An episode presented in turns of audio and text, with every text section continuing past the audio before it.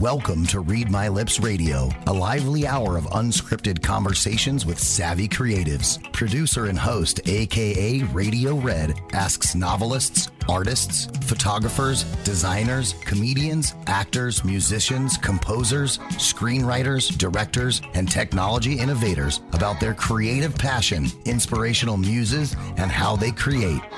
Ooh, how those lips can talk. Now, here's AKA Radio Red. Radio Red in the house. Welcome, everybody, and thank you for joining us. An interesting and fun show today. I'm calling this episode creatives who keep acting out. What can I tell you? We're going to find out in a few minutes. I'm here on Zoom. We are live. It is, oh my goodness, September 21st, 2020. All I can say is I can't wait for this year to be over. Uh, before I start with this, so many famous birthdays today, and we have some really crazy national holidays this week, but I'm going to just tell you a little bit about my two guests because they look like they're very eager to introduce themselves. I'll just give you a one or two lines about each, and then I'll have them introduce themselves more fully. New Yorker Joanna Bonaro, and she spells her name B O N A R O, is an actress, a writer, a producer, a singer. She's been on TV's Law and Order, SVU. Come on, what human being on the planet hasn't watched that at least a thousand times? Boardwalk Empire, very popular shows. The Sopranos. She's appeared on film and off Broadway. She has a TV pilot for a comedy called Good and Screwed. We'll let her decide to tell you about that. And she created a really cool podcast called Terrace Truth Talk, and that's a mouthful, Joanna, for women in their 40s, 50s, 60s, and maybe a little older. We don't know. And joining us today also is her friend, Brad Forenza. He's a writer of original films and plays. He's a performer. He's got a solo show called Squeaky. Anybody remember? Squeaky Fromme, Lynette Squeaky Fromme. Uh, he has performed that around the U.S. He has appeared in theater, film, and TV. I said I'd only read one line, but they're too interesting for just one line. He's got an upcoming feature called A Case of Blue, and Brad has written some lovely stories. Uh, I'll let him tell you about them, but I've been perusing his short stories, Reagan Babies, and uh, he is a delightful writer, just absolutely captivating his use of language and color in the language, describing things. I, I melted when I read your writing, Brad. Really, really nice job. So, welcome to both of you. I do have to have a shout out, you know, to lovely, lanky Laura Legs. You've all heard the show, so you know. Everybody say hello, Laura. Hello. Hello. Hi, Laura. Laura, see, and we're trying to take up a collection to move Laura to London because it has to be lovely, lanky Laura legs. Our most Laura listener in London, but she lives in Whitestone, New York, and that's W. And somebody suggested we move her to Larchmont, but she said no. So we're going to do a crowdfunding for Laura. Joanna Bonaro, why don't you please take about two minutes, introduce yourself, then Brad Forenza, and then we'll do the famous birthday. So, Joanna, welcome and tell us what you do. Um, hi, Joanna Bonaro, a native New Yorker, originally from the Bronx.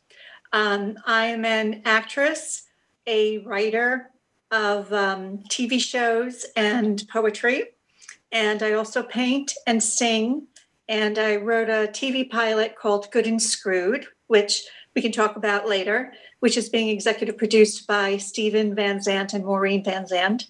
And um, and I started my podcast as as a basically it birthed after my pilot because the um, TV show is for women in their 40s, 50s, 60s, and that's what my podcast is for. All those women who would watch the show. Very, very interesting. Do you consider yourself a comedian or a performer in a broad base? What's your where's your creative DNA in terms of performing, Joanna? Um, uh, I started out really as a dramatic actress. Um, I've been getting my comedic chops the past five to seven years. Um, so I would say it's a spectrum, but mostly very um, realistic, re- realistic um, shows. Yeah, that's what I would say. Well, we all love reality, and that's why you're here on Read My Lips, and this is real, and we're live, and we're already having a good time. And Brad Forenza, I'm so pleased that you accepted Joanna's invitation to join us today. So why don't you, you and I don't know each other. So why don't you introduce yourself a little bit beyond what I shared in my opening? Welcome, Brad. We are quickly getting to know each other, Red, and thank you for having me on. Thank you, Joanna, for making the connection. And now we're all kind of bonded for life here in the Zoom space.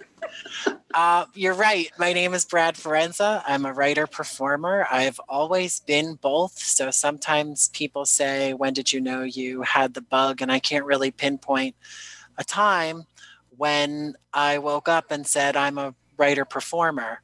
I was always someone who created shows, home movies with my family, with my friends, starting off as reenactments of popular films like The Graduate, and then moving into things that were originally scripted.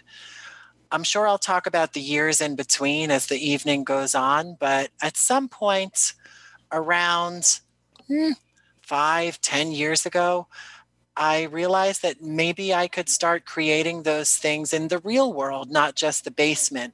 And for me as a creative, producing my own work, whoever sees it or doesn't see it, when I started to do that is when my life changed as a creator and I started really owning the identity a bit more. It's not an outcome, it's a journey, it's an identity.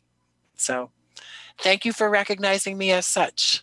Oh, well, you are easy to recognize as such as many things. And Brad, I, I read your story, Reagan Babies by Brad Forenza. You shared your stories with me. And you make a very interesting disclaimer in the beginning of the book that it may be understated truth, it may be overstated fiction, that it may be a, a combination of both. And I read it and I was fascinated. And, and you had me wondering because of the forward, you had me wondering right away is this really where he grew up? Are these really his parents? Did his father really do that? Is that really his grandma? Did she really have have uh, uh, kidney stones? Uh, did he really have to do this? And and I don't want you to tell me because I enjoyed not knowing. Okay. I enjoyed wondering, was it true? Because if it was true, I could say, what an interesting life you've had, sir. And if it wasn't true, I could say, what a great imagination you have. Either way. So, so what was it like? Just quickly, what was it like writing Reagan Babies? Uh, and, and just briefly tell the audience and tell my listeners, why did you call it Reagan Babies? That was the first story. Okay, great. Well, the thank you. The premise is uh, that I grew up, and this is all true. I think that my parents would corroborate me on these on this with formerly hippie parents, reformed hippie parents who got divorced when I was two. I was adopted. So they have an interesting trajectory. All of that is true in the universe. Um, but over time, you know, they lost their hippie impulses, traded their loose joints for muscle relaxants, and became different people. so my window into their hippie lifestyle was mostly populated by what their friends would tell me. Your your parents were so cool and to me they're parents so i never saw them as cool they're lovely people but in the context of growing up i mean kind of oppressive they're parents um, so Reagan Babies is the title of the first chapter, and it's a window into part of my adoption process and also a window into their changing identities as these well intentioned people who just kind of had good intentions and still have good intentions and they're still beautiful and they're still with me and I'm grateful for that, but just grew apart and became more conservative with age, which happens, but that's the conceit of the first chapter. Okay.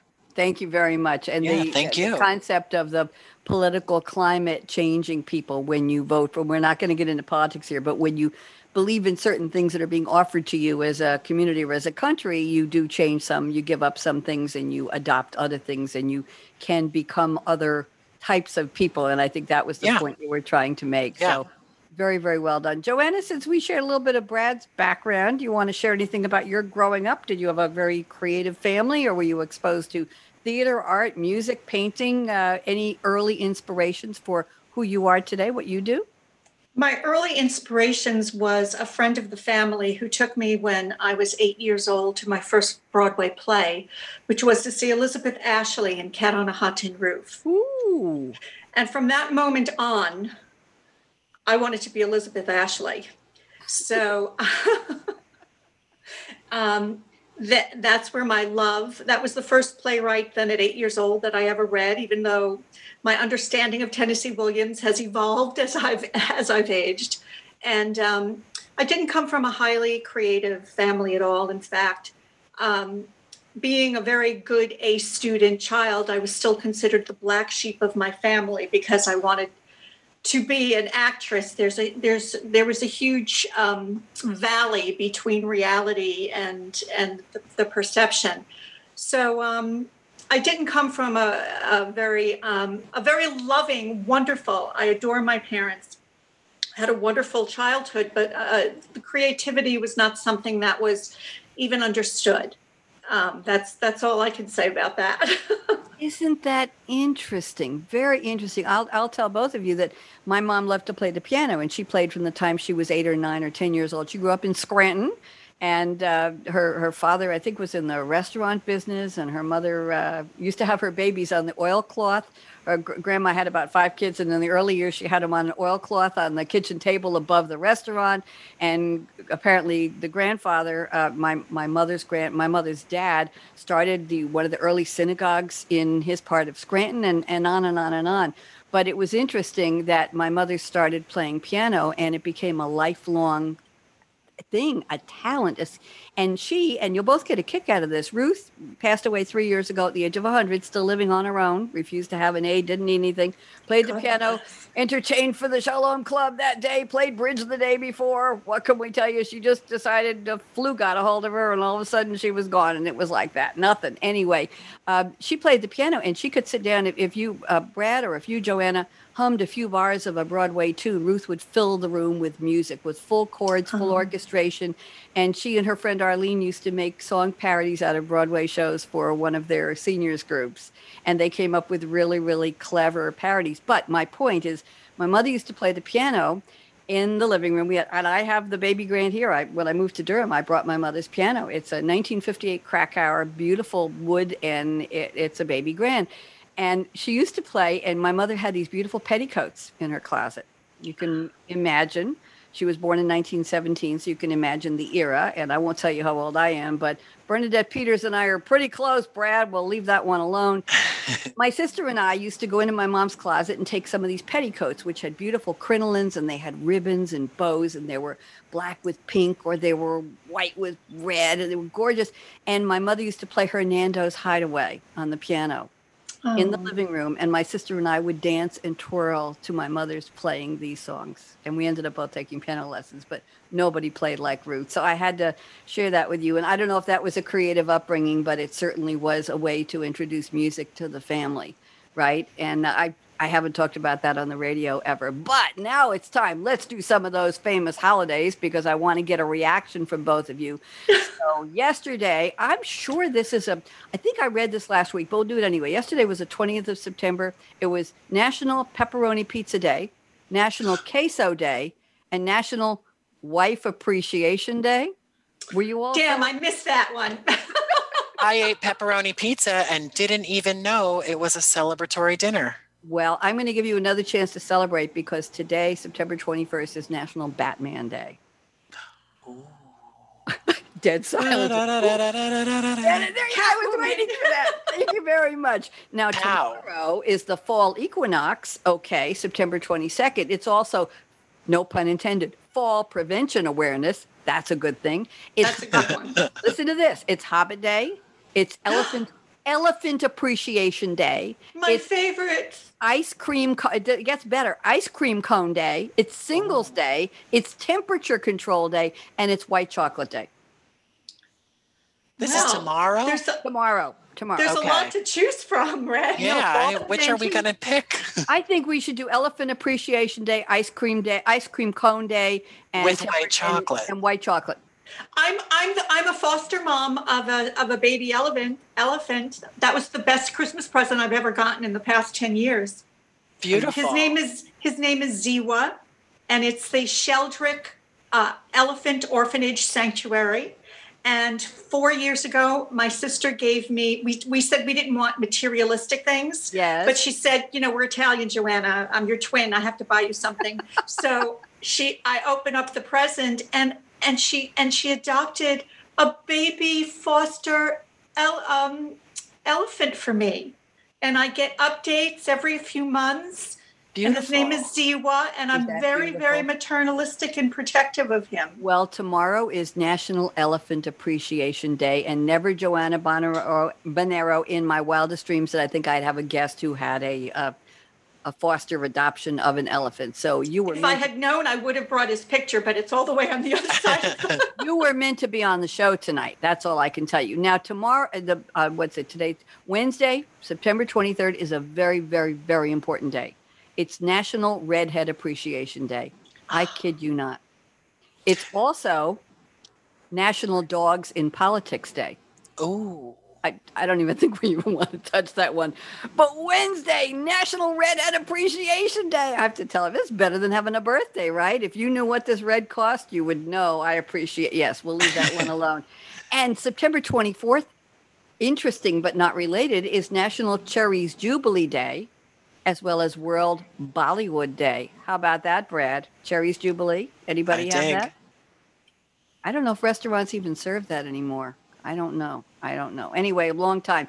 September 25th, Friday, it's the German Sandwich Day, Comic Book Day, Cooking Day, Lobster Day, and Daughters Day. So I think we could all go for lobster and a comic book. That's what I'm up for. What do you think, Brad? You with me? I'm still on the white chocolate, but I can support anything. and redheads, you are definitely closer to Bernadette than you might have thought. I'm feeling very honored by that statement. The 26th is National Better Breakfast Day. Better than what or whose, I don't know. It's Johnny Appleseed Day. It's National Bunny Day, National Dumpling Day, National Family Day, National Pancake Day. And they have to spoil it by making it National Hunting and Fishing Day. I don't think that mm-hmm. belongs in there at all. So we could have we could honor bunnies and dumplings and have pancakes and have better breakfast. What do you think, and Brad? read read comic books. Read comic Yeah. books, yes. Uh, I no comic books was the day before. You can Oh, still sorry, yeah. the day before. And uh, September 27th is National Crush Day, World Tourism Day. That's next Monday, and Yom Kippur, the Jewish high holiday. So I will not be doing live radio next week. I will be atoning. I have to think of all the things I did bad this year, and I will be atoning. So there you go. So now we have a couple of famous birthdays today, and I'm going to just run through these. You can raise your hand, Brad or Joanna, if anybody you want to talk about. But Larry Hagman, everybody remember J.R. Ewing on Dallas? J.R. Ewing, Mary J.R. Martin's Ewing, son. born in 1931, he passed away 2012. Hard to believe it's been that. Remember who shot JR? Remember the world stopped for months because we didn't know. Well, some people did. Also, today in history, 1934, Leonard Cohen, who passed away four years ago, the oh. wonderful Canadian singer songwriter. He was born today. Happy in absentia to both of you. Henry Gibson. Remember him on Laugh-In in 1968? Wasn't he the guy who wore the yellow raincoat on the trike and he used to fall over? I think that was Henry Gibson. I'm pretty sure. Very, very cute. He worked with Ruth Buzzi on the show. Stephen King, alive and well, 1947, author and screenwriter. Scary. My Stuff. husband's favorite writer. Do you know how many Stephen King books I have in my house? How You have No idea. Okay. I, I would say all of them. Appropriate for quarantine as Oh. well. Absolutely true. Um, t- also, today is Bill Murray's birthday. Actor and Oh, comedian. Bill Murray. Dave Coulier. Does anybody remember Dave Coulier? Full House. That's right. And You Ought to Know by Alanis Morissette. I, uh, I, I think it's publicly known it's about him. Okay, all right. Well, they do. People know it now, and he was Joey Gladstone on Full House. That's right.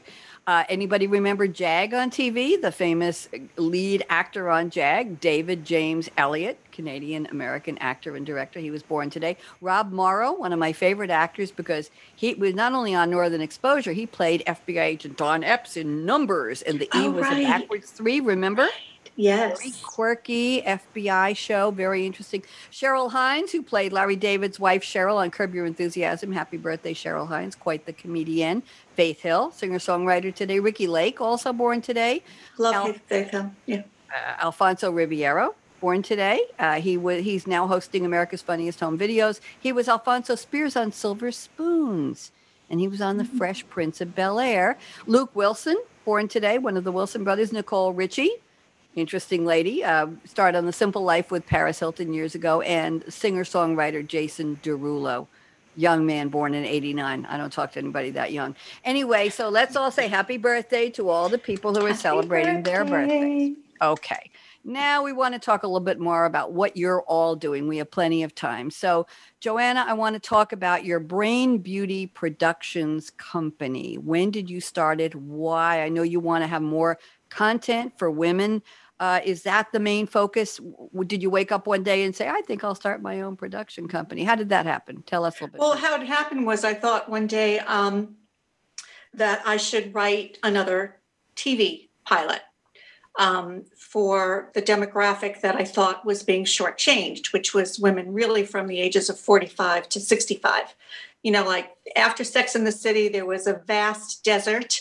And then we have Grace and Frank. I never say it correctly, even though it's, I love the show, Frankie and Grace. Mm-hmm. And um, and that's for you the 70s, but there's like the Sahara Desert in between as far as main characters and what their lives are like. So I decided to write Good and Screwed and um, wanted complete creative control.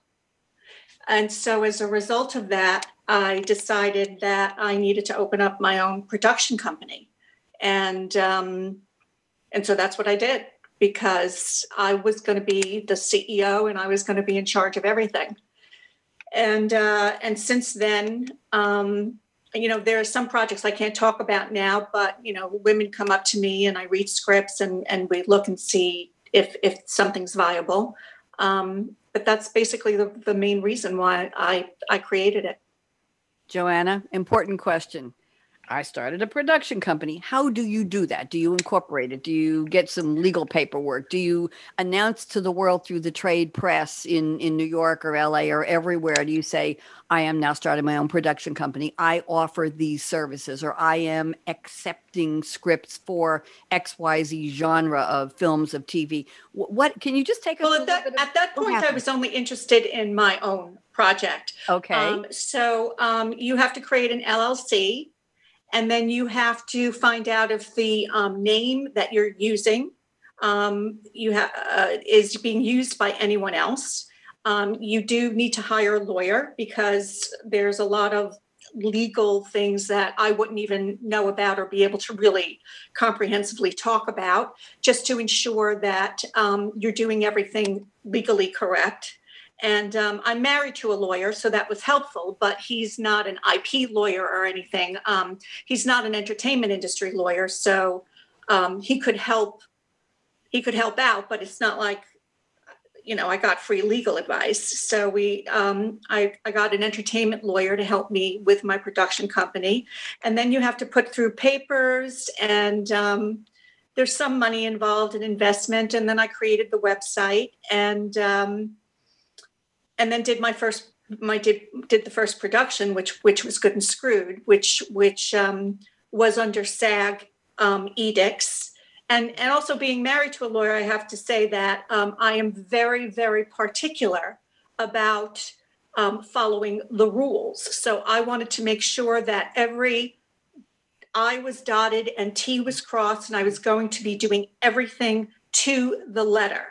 Um, and and I worked within within those guidelines and boundaries. I hope that answered your question. It, it did. Uh, I wanted to inspire if anybody wanted to do something like that to let them know there there are protocols involved, there are laws involved, there's paperwork, there's money involved. But let me ask you a, a question, Joanna, and then I'll I'll get to Brad in a second. And Brad, chime in anytime. Joanna, did you feel that going through all of these these strict guidelines following to the letter as you said the letter of the law and the letter. Did it squash your interest in being a producer or did it help you? Well the thing is um, i did have a, a wonderful uh, associate producer someone i had met when i'd gone to RADA 10 years ago. And um, she had left the industry and has an mba in international finance and finance. So she um, helped me. And I think I think I was blessed with with the fact that I had not only I had a good friend who also was artistic but but had the business acumen. And my my husband who at least has you know the legalese under his belt. And I, I would strongly suggest not doing it on your own if you can just because having a support system Mm-hmm. Um, you know, as they say, no man, no woman is an island. It's very helpful to to have someone that you could bounce ideas off of and talk to and questions.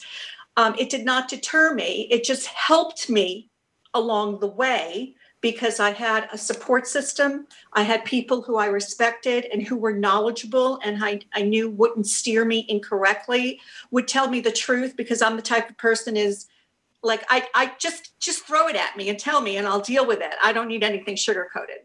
Um, and so she helped with a lot of sometimes the more business technical things and paperwork that maybe I didn't necessarily want to do. I was involved in every single step of the way.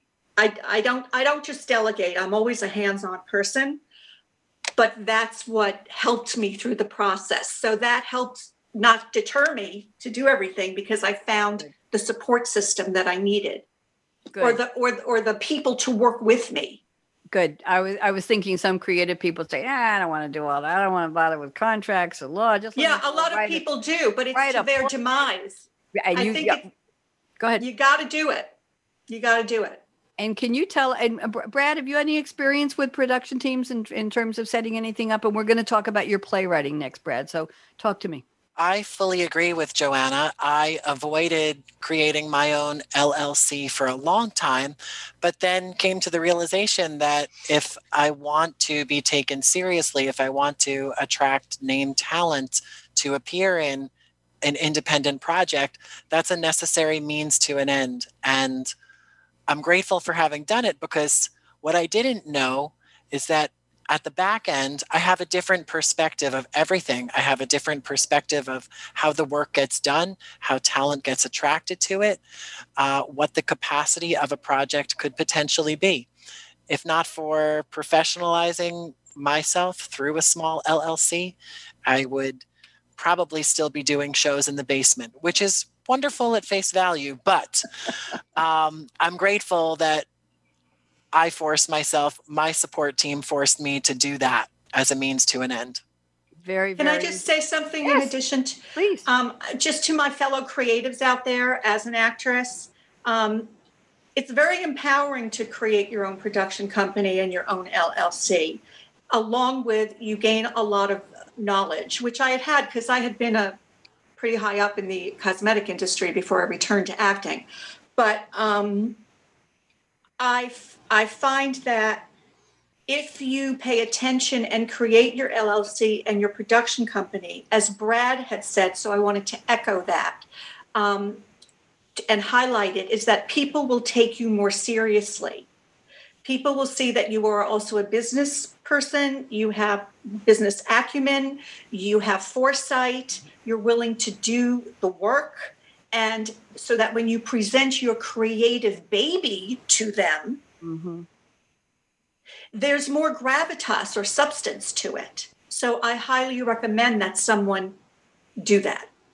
Fascinating. So, in a way, we're, yeah, Brad, glad we're talking about the business of being a creative and being taken seriously. Brad, talk. What do you think? Well, can I ask you a question, Brad, and you a question, Joanna? Sure.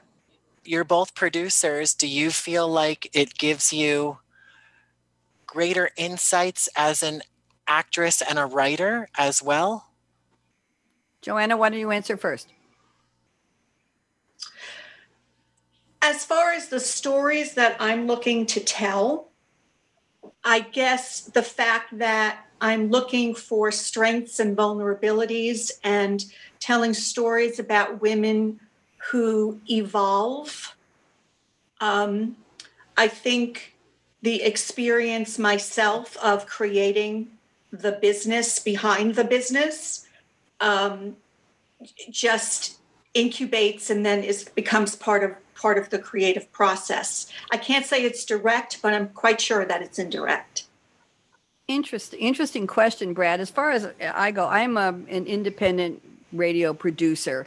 And I found that in the early days when I started in radio, and I think this will resonate with both of you, when I would tell people I had my own my own radio show when I was working as a Friday night producer on WGBB, Long Island's oldest AM station, and I had a one hour show, and I, it was uh, WGBB tonight, but I called it up close and personal. I called it different things. They let me in, let me do what I wanted with it, basically. And I interviewed a lot of authors, a lot of relationship authors. And I would go to a party or I'd meet people and they'd say, What are you doing? I'd say, Well, I, I work in marketing, but I have a radio show. And they'd say, Do you get paid to be on radio? And I'd say, No, it's just a passion. They say, Well, you couldn't be any good. Swear. That's what people said to my face. If you don't get paid, you're a nobody. That was the thought process. That was about 20 years ago, and it may still be today. Everybody is doing podcasts, right?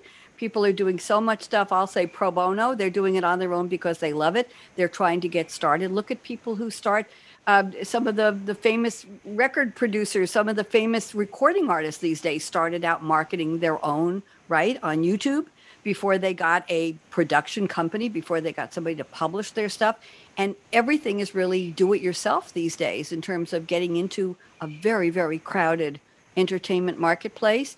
And so I just get such a kick. So as far as production goes, I don't have a production company. I work with Voice America Radio, but I find that for to, to be taken literally and figuratively seriously, Brad, as a creative person, I have 50 radio series I've created.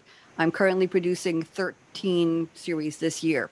I do a lot of radio and I love talking to people and I love doing it on Zoom. It's even more fun than it used to be on the phone because I can see all of you now. But I find being taken seriously, people want metrics today. They don't care if I'm paid or not. I am, but they want to know how many listeners, how many listeners to a live show, how many listens to a recorded show, how many listeners did you have? And it's all about success in terms of numbers. That's how people gauge it. But I did write three plays when I was in New York and I had a public access TV show. I had no problem word of mouth getting community theater actors to come and rehearse my shows and be in my shows. And I created them, I wrote them, I coached them, I directed them, and I edited them into 29 minute shows so they could air in my time slot. And I didn't, I, I must, people must have trusted that I came well recommended because nobody said, "Oh, we don't know who she is. Why would we want?" To? They heard about the show. They said, "Well, I can give you so much time." Most of it was with a teleprompter because these people were doing a lot of community theater, where they're sometimes doing two or three plays in the same season they didn't have time to learn my line. So I said, I'll make it easy as possible. So we had three teleprompters once for three actresses in the studio. We did all on green screen, sitting in a TV studio in Great Neck Lake Success. And it was delightful. It was an experience because I became the writer, the casting director, the script changer, the I want you to look this way and I want you to do that way. I, I did it all. I had a great crew I was in charge of so much. And in a way, without having a production company, I, I, enjoyed the process from the night I sat down and started writing the plays till the day that they aired on the channel. Does that answer anything, Brad, about me? Yes, absolutely. well, thank you for the question. I appreciate it. Brad, since I write plays and I haven't written more than the three, and I loved every every minute. I look back at the scripts and I say, did I write that? That was pretty good, pretty fun. They were light romantic comedies. What do you write, Brad? What's your favorite genre for plays? I know you've written a couple. Uh, how do you get the inspiration, the muse? Does something hit you on the news, or you meet somebody say, "I think I'll write a play about that"? How do you? What's your process for play? Yeah, I wouldn't say that I'm a topical playwright, but I would say I am motivated to write based on what's happening around me. So I've written a lot of plays in college, in community theater, etc. But I would say that the first one in my professional creative life was Breaking Points, and it was rooted in a very, very public suicide um, mm. in 2010. A friend responded to me and said, Well, suicide is a choice. And I was very dumbfounded by his response to that very public tragedy. So, my therapy around that, this was not my loss. This was a, a public figure who killed themselves. Okay. Someone who became a public figure after the suicide. Oh. And my processing of this friendship that was actively unraveling because I just was not going to be swayed. Me personally was not going to be swayed that suicide could ever be a choice. He was not going to be swayed uh, that suicide was anything but a choice. Mm. So therein is your central conflict of the play. Ah. How two people deal with grief, and in the context of that play, breaking points. Um, it's two characters and their reaction to the death of their friend. That's not a carbon copy of what my experience with my friend was. And we never saw eye to eye on it. I don't know that if he's ever considered seeing that event from my mm-hmm. perspective, but it started off as therapeutic and very exploratory, and it became a, a conflict that laid the foundation for a friendship that grew apart and then grew back together in the context of the play. So, yes, I'm motivated by stuff that happens around me. Sometimes it's as specific as that. A film that I wrote a few years back is just about just a general unease, a general anxiousness. There was no explicit central conflict other than people just wanting more and feeling a bit lost in what they perceived their purpose to be. And that was just rooted in what was happening in my small world at the time. Interesting. Very, very interesting. Thank you. Thank uh, you. And thank you for for tackling a serious issue like that. It's it's something that nobody really understands. The strange thing in doing talkbacks, as I'm sure you have done, I know Joanna has done, is that people come to those talkbacks with their own ideas of whether or not suicide is a choice. So I want for it to like start a conversation. Mm-hmm. Um, but sometimes I've, I have felt come at with respect to my perspective being off or, or, or challenging the other person's perspective. So, in a way, I become a defender of both perspectives at this point.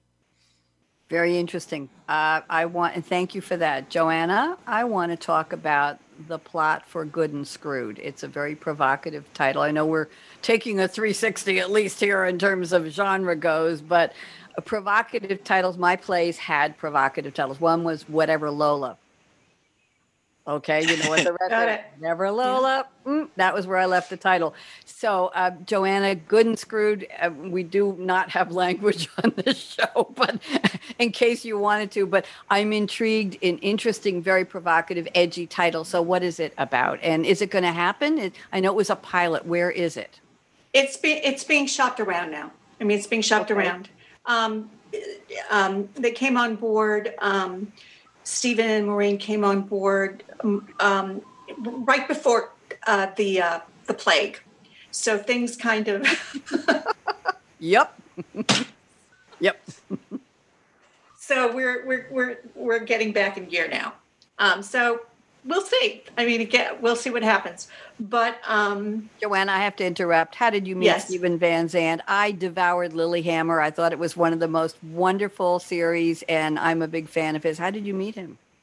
Well, first of all, I mean, he's just one of the most wonderful. First of all, he's like a genius. Okay, so and you would think you'd be completely intimidated by this icon, mm-hmm. and um, he's so down to earth I met him through his wife Maureen. I'm part of um, her the Renegade Theater Company um, for over five or six years now. Um, Maureen Van Zandt and Vincent Pastore, and Vinny is the one who introduced me to Maureen. Mm-hmm. And then I became part of their. I auditioned and um, became part of their uh, an official member of their theater company, and you know, just by then just being there, um, met met Stephen, and then um, after we filmed Good and Screwed, and Maureen has, um, and again, um, Maureen wasn't in the original original of mm-hmm. Good and Screwed, but as I as I became friendlier with Maureen and got to know her, I just thought I just like this character just came into my head, and um, and then I incorporated her into it with Vinny, and then we we shot more scenes and um, went to more festivals and things. And then i just i basically approached them. And i think that's also the part of the growing experience of having your own production company mm-hmm. and and um, being ser- being taken seriously. And um, i said you know having nothing to do with our relationship at all please take a look at this as a business person. Would you be interested that was it. I, I asked. Wow. And and and, and they said yes. and if you had to summarize the plot of Good and Screwed, what's it about? The Good and Screwed is about um, is about is is the journey is the coming of middle age journey of a woman called Nina who was a perennial good girl and finds herself um, after uh, after finding her husband and I won't tell you what happened because it's empowering. Um, she goes on a journey to rediscover life and love again and how to become quote unquote a modern woman bad in the fast lanes of New York City. So it's centered around um, the good and screwed title. And screwed, I, I, I um, has a double entendre, obviously. Uh, yes. You know, uh, but but what it really is, it, it's it's the it's the opposite of being good.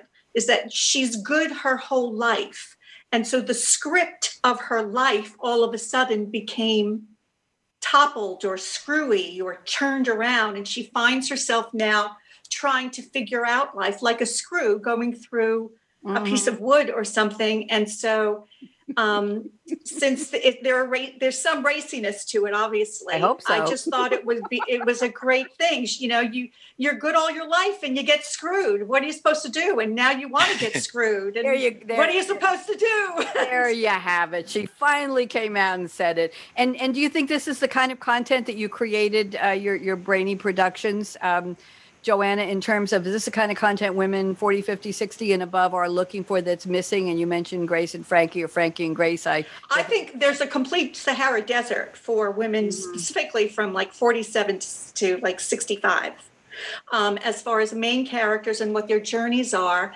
And and part of the um, women come up to me at festivals after we've shown it because you, you, when you're shopping it around, you can't show it but you can only mm-hmm. show it at festivals where we've won awards everywhere. You know, we've won great, great awards. Is that they will come up to me. I had a really heartfelt one. Just, just the last one we were in in Brooklyn. This woman came up to me and she said to me, "I want." She took my hand, and and I wasn't sure it was going to happen. And and she said, "I want to thank you so much for making this because I am now going through a divorce, and I completely understand what the main character mm-hmm. is going through. she said, and and and I've never seen that before. And I was like, you're welcome. I hope we can do more for you. Fascinating. Thank you very much. I, I had a feeling it's, it's interesting. When I did my first one of my first stand-up comedy gigs in New York at a little club called Break for the Border. I don't know if you were even alive. Uh, Brad might not have been. Joanna, I don't think so. Um, and I debuted at Steve Rosenfeld's American Comedy Institute at, at uh, what was it? Uh, the one on 54th Street, the big comedy club, uh, Caroline's. And uh, I was invited to, to perform. And somebody came up to me right after, and the woman said, I really appreciate that you were saying you'd been divorced 21 years and you were a, a born again, I use the V word. And she said, I really appreciate that you made me laugh because I've been divorced a long time too. And it, it, there's that that recognition right, Brad? You too, right? The recognition in what you write that reaches people. I'm looking yeah. for a quote, Brad, that you have on your website. Um, you said, let me see if I can find it. I'm looking for it here. Um, yes, you said, if I understand anything from Sondheim Sunday in the Park with George, it was that art, like academia, civics, and most things you love, is about communicating something, saying something fresh and novel in spite of risk. Talk to me about that. In spite of risk, Brad, I was intrigued that that was that's one of the covers of your of your website, which is very nicely done, by the way. What does it mean? Thank Brad? you very very much, and I feel compelled to also pay homage to Mr. Pastore and Ms. Van Zandt, who have been very good and very supportive of my work. Very nice. Um, so, with respect to just taking risk, I think for myself, so many times in life, I have not put art, generative work, something I wrote, something uh, I wanted to produce out into the real universe beyond mm-hmm. the proverbial basement or garage because I was judging myself. And at a certain point, I just stopped doing that. And while I'm not rolling in cash per se or artistic success, that's when my identity and my life and my opportunities started changing. It's cliche, but when I started taking more risks, my perception of myself and my art and what I was capable of started changing. Interesting. Very, very interesting. And do you feel that it's it's your writing your creative process that you're putting yourself out there as the person who wrote that script, who wrote that play, who wrote that pilot or whatever it is? Or is it the the subject matter that stands on its own? In other words, if somebody read one of your plays or saw it and they didn't know you were in the audience that day, uh, would that risk be a reflection on you as a creative person, or would it be on the characters? Uh, maybe I'm stretching this too far, but any thoughts on that? Um, I think for me, I'll come back. I'll try to come back to the second part of your question, okay. but to the first part of your question, as a person, as a performer, as a number of things, I'm waiting to take my cues from a casting director, a mm-hmm. producer, etc., a literary agent. When I started throwing caution to the wind, I just started making the work happen. Um, and if it's about the work and nothing else, that's okay to do. It's okay to take that risk to make things happen for myself. So um, that's what I meant by not just being afraid of risk. The second part of your question, I think I lost it at this point, but maybe it'll resurface in my brain at some point. That's fine. I was wondering if if the content becomes its own risk, where somebody would see a play and they would say, "Oh, I got to find out who Brad Forenza is." You know? Oh, I definitely I have had the experience at both ends of people being, and interestingly, the same play. People being really moved and wanting to connect with me personally, as Joanna just discussed, mm-hmm. by the piece, and also people not agreeing with the perspective of the piece, but it's not supposed to have a perspective. That's art. I went to the Metropolitan Museum the other day. There's a lot I didn't get and a lot I loved. Um, and that's okay. Everybody can walk away with their own interpretation. That's that's the creative process and that's the dialogue that I hope happens. I'd rather be solicited for the moments when people like the piece. But when they don't like the piece, I, I love constructive conversations, just not a barrage of uh, I hear you. One-sided thinking. I, I, hear you. I I produced one of my plays for a local, let's just say a local group two years ago, and people didn't get it. They just simply didn't understand that the actors on the stage who were dancers were emoting what was happening, but an actor off stage was reading what they were thinking. So it was a voiceover from off stage. And it might have been too sophisticated a concept, but people couldn't. And I prefaced it on stage with you're going to not see their lips move, but you're going to basically see an invisible thought bubble about what they're thinking. And they're emoting to what they're thinking, but a lot of people just didn't get it. And I realized you've got to be careful with picking your audiences and your environments for stuff like that. Um, Joanna, where do you see uh, Good and Screwed going? You say it's being shopped. You want it for network TV, for cable TV, for streaming service. Where do you see it? I see it mostly for a streaming service. Mm-hmm. I mean, mm-hmm. I think ideally what's out there now, I mean, my favorite would be Hulu. Okay. Um, because it's edgy. It's a dramedy, but it's very edgy um, or even like a Quibi, the quick bites that um, is mm-hmm. out now, um, because uh, it, it it just the format of it is it's def- it's very it's it's in real time, and so that's that's my vision. You know, um, it's it's very real time it's not aspirational in any way, which was also mm-hmm. one of mm-hmm. the reasons why I wrote. I, I got tired of aspirational TV or role models. I like genuine and real. So I think those would be my two favorite. Thank uh, you. I just things. finished binging, Joanne. I just finished binging Girl Boss, The mm. Duchess, mm. Sisters, Good News, the one that Nicole Richie is in, that people are saying shows her to be a good one liner deliverer. She had some really, really crisp one liners and she did them really well, very deadpan. Uh, not sure if she was self aware of, of what the character was saying, but the character said it with great confidence. So there, there were layers there. But Girl Boss was a hoot. Sisters was crazy. The Duchess, I did that in one night on the weekend because I think they're only 27 minutes long. That's another question is when you're producing for, let's just say, the current, and maybe not the modern, but the current audience, attention span is short, right? People are busy doing things they never thought they'd be doing because of the way the world is spinning out right now, right? Um, everybody wants a piece of your time. I know I do business radio and people want to be entertained as well as informed. They're tired of, of webinars, they're tired of being lectured to and read scripts. They want people to be real people. So there's always a challenge, I think, in how long is something today? How do you attack attach or attach yourself to that attention span. I like a TV show that's 27 minutes long per episode. I can do it while I'm eating dinner, while I'm cooking. I don't have to spend a whole hour and wonder where my night went. And I can actually watch three of them in a little more than an hour and get halfway through a short series. So The Duchess was quite good. It got a lot of a lot of negative criticism. Have you seen it, Brad? It just dropped about 3 days ago. I have not seen The Duchess, but I would agree with you on economies of scale. Joanna was very gracious in starring in a 10 minute piece that I wrote last fall, and those have landed very well in the theatrical market. So even mm-hmm. though the medium is different, yep. theater, we don't really think of things being shorter.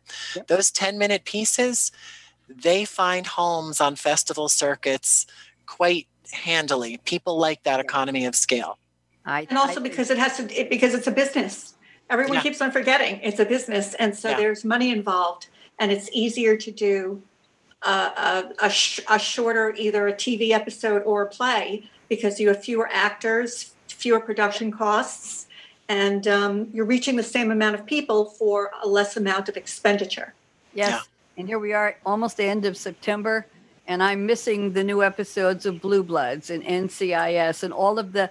I still keep network TV and I still keep cable because there are shows I want, and I felt shortchanged by The Good Fight, which only did seven episodes because of COVID. I felt shortchanged. I Grace and Frankie. I don't know when it's coming back. I thought it was wonderful. The surprise marriage at the end of the last season. Um, oh, I got to catch up. Oh, the the marvelous Mrs. Maisel. She didn't win last night, by the way, at the Emmy. Uh, you know Schitt's Creek took home more Emmys than anybody ever did in history. I got to start watching that one. Uh, but it's Same. interesting. Hmm.